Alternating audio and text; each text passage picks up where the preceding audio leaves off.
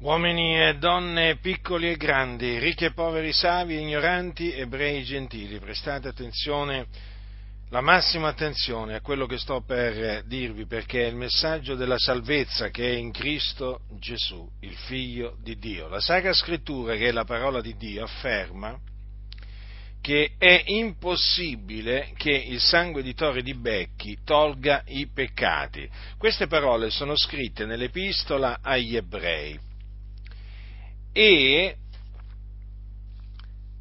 si riferiscono al sangue dei sacrifici espiatori che venivano offerti sotto la legge per ordine di Dio, perché Dio aveva ordinato sotto la legge di offrire dei sacrifici, dei sacrifici espiatori erano chiamati dei sacrifici per il peccato. E questi sacrifici mm, che venivano offerti, che cosa facevano? Facevano sì che il Dio perdonasse al popolo i peccati che aveva commesso, ma tramite il sangue di quei sacrifici non era possibile ottenere la purificazione della propria coscienza dalle opere morte.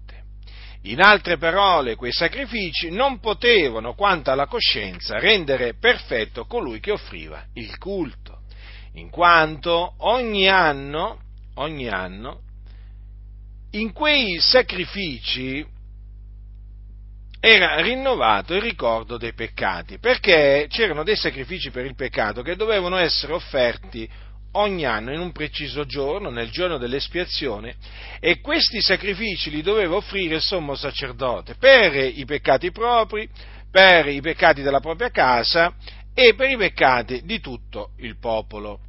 Ora, quei sacrifici non potevano quindi rendere perfetto quanto alla coscienza colui che li offriva.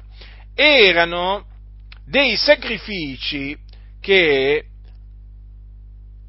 preannunciavano il futuro sacrificio di Gesù Cristo, il figlio di Dio in quanto la legge ha un'ombra dei futuri beni, non la realtà stessa delle cose. Dunque era necessario un sacrificio espiatorio perfetto, era necessario un sangue che fosse in grado di purificare la coscienza degli adoratori. E Dio ha provveduto ciò in Cristo Gesù. Infatti Gesù Cristo è venuto nel mondo per ordine dell'Iddio e Padre suo per essere la propiziazione per i nostri peccati. Lui, l'agnello di Dio, senza macchia né difetto, venne preordinato prima della fondazione del mondo. Lui offrì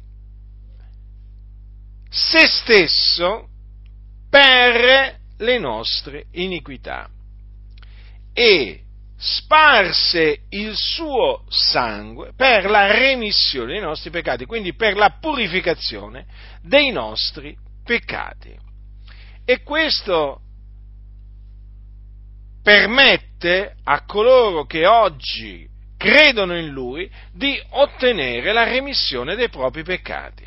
E come si ottiene? Mediante la fede nel Signore Gesù Cristo. Infatti di lui attestano tutti i profeti che chiunque crede in lui riceve la remissione dei peccati mediante il suo nome. Dunque la remissione dei peccati si ottiene mediante la fede in Gesù Cristo, perché è lui che Dio ha mandato nel mondo per essere la propiziazione per i nostri peccati. E lui ha versato il suo prezioso sangue, affinché mediante il suo sangue noi fossimo purificati, la nostra coscienza fosse purificata dalle opere morte che la contaminavano. E noi lo attestiamo questo. Infatti, quando abbiamo creduto nel Signore Gesù, ci siamo sentiti purificati. E questa purificazione è avvenuta per opera del sangue di Gesù Cristo. Noi abbiamo creduto in Gesù e siamo stati purificati da Dio mediante il sangue di Cristo. Per cui i nostri peccati ci sono stati rimessi e noi siamo stati giustificati e riconciliati con Dio. Dunque, voi che mi ascoltate, che ancora siete sotto il peccato, che avete dei peccati, perché avete commesso dei peccati, sappia, sappiate questo, che in Cristo vi è annunziata la remissione dei peccati. Per cui, cosa dovete fare per ottenere la remissione dei vostri peccati? Dovete ravvedervi e credere in Gesù Cristo, cioè credere che Gesù Cristo è morto per i nostri peccati, secondo le scritture, che fu seppellito, che il terzo giorno risuscitò dai morti, secondo le scritture che apparve dopo essere risuscitato, apparve ai suoi discepoli. Questo dovete credere per ottenere la remissione dei vostri peccati. Vi sentirete, nel momento in cui crederete in Gesù, vi sentirete purificati dai vostri peccati. Non vi sentirete più sotto il peccato e non vi sentirete più figliuoli di ira, cioè non avrete più l'ira di Dio sopra di voi, ma perché quell'ira sarà stata rimossa. E quindi, quindi quando morirete, andrete ad abitare con il Signore, perché appunto vi saranno stati purificati i vostri peccati, perché in questo preciso momento, voi che siete sotto il peccato, siete sulla via che mena in perdizione, cioè all'inferno. E se moriste in questo momento, morireste nei vostri peccati, nei vostri peccati, cioè praticamente con i vostri peccati. Invece, nel momento in cui uno crede nel Signore Gesù, riceve la remissione dei, dei suoi peccati e quando muore muore in Cristo. Quindi muore riconciliato con Dio e quando si diparte dal corpo, e questo avviene, la dipartenza dal corpo avviene quando uno muore, va ad abitare con il Signore in cielo, nella gloria, nel regno dei cieli. Dunque la buona novella è che Gesù di Nazareth è il Cristo, colui che Dio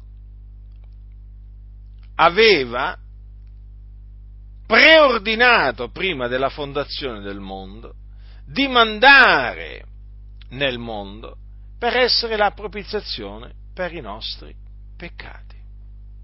Sì, Gesù di Nazareth è il Cristo, egli ha compiuto l'opera di purificazione dei peccati che non poteva essere compiuta dai sacerdoti sotto eh, la legge quando offrivano i sacrifici per il peccato, perché quei sacrifici non potevano purificare la coscienza degli adoratori. Ma adesso, grazie a Dio, in virtù del sacrificio di Gesù Cristo, quindi della sua morte espiatoria, ecco che la coscienza può essere purificata dalle opere morte. Quindi grazie al prezioso sangue di Cristo. Ravvedetevi dunque e credete nel Signore Gesù Cristo e otterrete la purificazione dei vostri peccati e la vita eterna. Chi ha orecchi da udire,